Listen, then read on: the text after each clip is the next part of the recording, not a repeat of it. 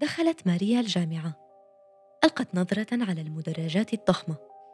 الذكور والإناث يجلسون عليها لأول مرة على نفس المدرج لأنها المرة الأولى التي تدخل الفتيات فيها إلى الجامعة في المغرب. لم تفكر بنفسها فقط كان جل تفكيرها أنها من أشد الفتيات حظاً. الآن يمكن للفتيات المغربيات دخول الجامعة. وكانت ماريا من أولى الفتيات اللواتي خضن تلك التجربة. لا يمكن وصف شعورها وهي تستلم شهادة ثانوية. أول فتاة تستلم شهادة كهذه في عائلتها. هي فرحة البدايات. ليست بداية لماريا فقط بل بداية جديدة لفتيات المغرب كلهن. لنتعرف معا على ماريا لطيفي.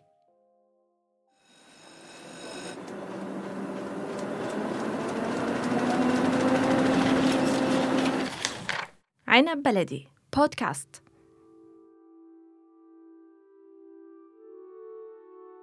ولدت ماريا عام 1952 في الدار البيضاء في المغرب. حين بلغت السادسة من عمرها دخلت المدرسة مع جيل كامل من الفتيات اللواتي يدخلن المدرسة للمرة الأولى في المغرب. المدارس كانت للفتيان فقط، وفي تلك اللحظات دفعها والدها للدراسة كما يدفع إخوتها الذكور. نجحت ماريا في المدرسة الابتدائية فالإعدادية فالثانوية. وكانت تلك اللحظة حين دخلت الجامعة. تلك السنوات التي لا ينساها أهل المغرب. إنها سنوات الجمر والرصاص.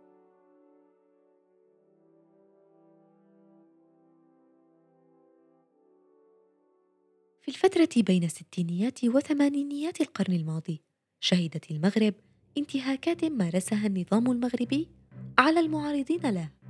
اعتقالات وتعذيب وإعدامات. وكان النظام يتعامل مع الناس بتلك الطريقة خوفا من الانقلابات التي كثرت تلك الفترة. تلك الأعوام أطلق عليها اسم سنوات الجمر والرصاص نسبة إلى ما رآه أهل المغرب من عذاب ودم. ودفعوا ثمن الانقلابات ومحاولات الانقلاب من أرواحهم. أثرت هذه الأفعال على البنية الداخلية للمجتمع المغربي. لكن هذه السنوات كانت بالنسبة لماريا سنوات البدايات الجديدة سنوات المعرفة والاكتشاف. ولفت نظرها بعض الطلاب المناضلين بالرغم من عدم خوضها بالأمور السياسية وعدم اكتراثها للكثير من الأمور. إلا أن والدها كان يعارض هذا. كانت تستغرب موقفه. كيف لوالدها الذي كان مقاوما ومشاركا بالأعمال النضالية أن يحدها بهذا الشكل؟ وزاد الخلاف حين قررت دخول مجال لم يرغب به.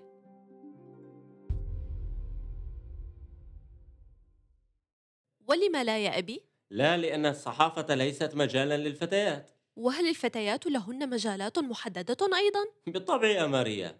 الفتيات يدرسن في كلية الآداب وأية كلية تؤهلهن ليكون مدرسات. لكنني لا أحب التدريس يا أبي.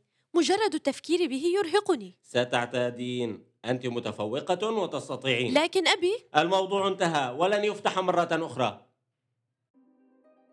دخلت ماريا كلية الآداب ودرست اللغة الفرنسية. ثم درست في المدرسة العليا في مدرسة الرباط متخصصة باللغة الفرنسية. وبعد تخرجها حققت حلم والدها ودرست في إحدى المدارس الثانوية في الدار البيضاء.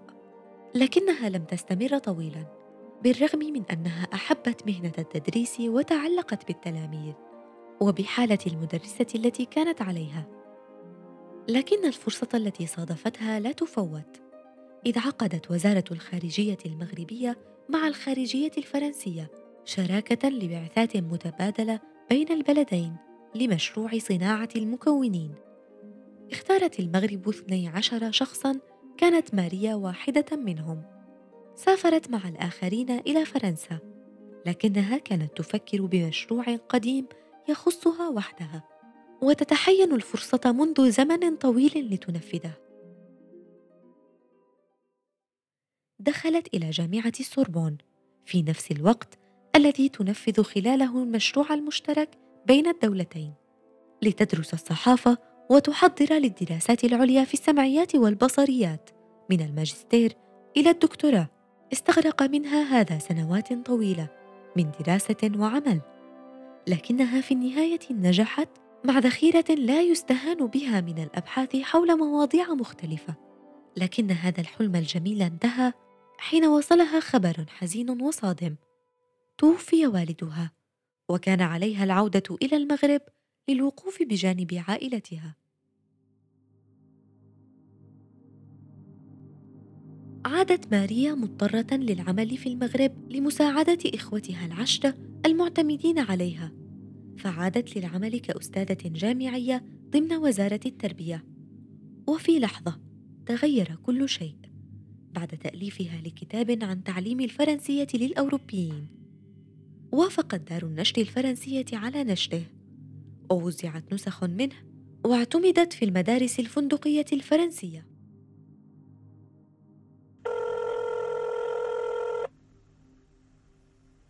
مرحبا.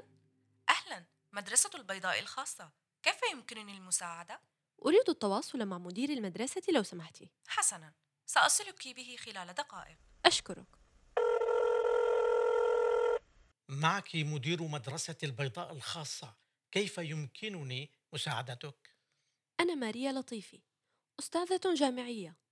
ألفت كتابا يتحدث عن كيفية تعليم الفرنسية للأوروبيين واعتمد في المدارس الفندقية الفرنسية. عظيم أستاذة ماريا. تفضلي كيف أستطيع خدمتك؟ حسنا سمعت أن القناة الثانية التي تعمل معها تبحث عن ناشط وصحفي لبرنامج أدبي وكنت أبحث عن عمل في هذا المجال. فهل يمكنك مساعدتي بالتقدم لهذه الوظيفة؟ بالتأكيد أستاذة ماريا أريد منك إرسال سيرتك الذاتية لأعطيها للقناة الثانية. في اليوم التالي تلقت ماريا اتصالا لتجري امتحان القبول في القناة. نجحت بالامتحان وحصلت على وظيفة لإعداد برنامج برعاية إحدى شركات الإنتاج. عملت على برنامج أدبي واستمرت على هذا الحال سنة كاملة ثم انتقلت للعمل في مجلة ثقافية تقدم المؤلفات الفرنسية. عملت من خلالها في عدة مجالات من إعداد إلى مناقشة قضايا اجتماعية وغيرها من الأمور التي واظبت عليها على مدى سبع سنوات بالإضافة إلى إعداد برنامج اجتماعي أدبي إذاعي. ثم جاءتها فرصة للعمل مع القناة الثانية على إعداد وتقديم برنامج بعنوان نماذج. وهو برنامج يجمع بين شغفين التدريس والصحافة. كان برنامجا تلفزيونيا تربويا وكان عملها هذا يتوازى مع عملها في وزارة التربية. ثم عينت ضمن لجنة القيادة المشتركة بين وزارة التربية ووزارة الاتصال والتلفزة المغربية للبدء بمشروع قناة تربوية وهي القناة الرابعة المستمرة حتى اليوم وكان هدف ماريا من خلال هذه القناة تغيير الطريقة التلقينية وتبديلها بالتطبيقية.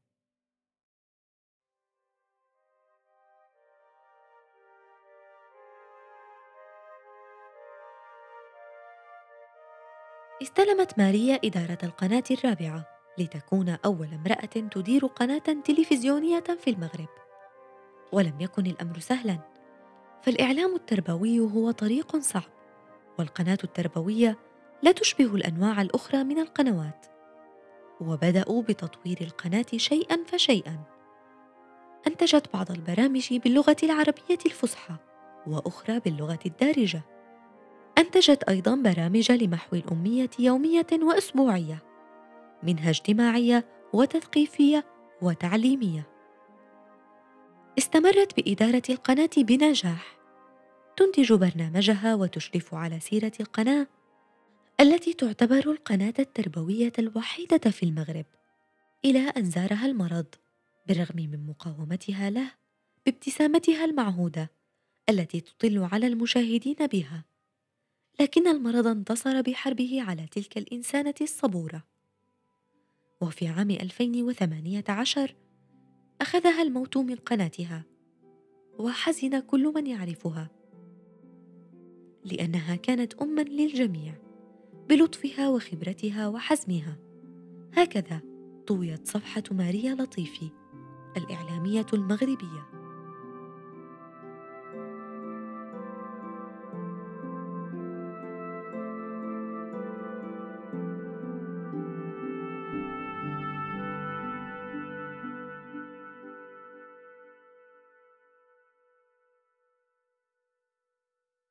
استمعتم إلى بودكاست نساء من عنب بلدي.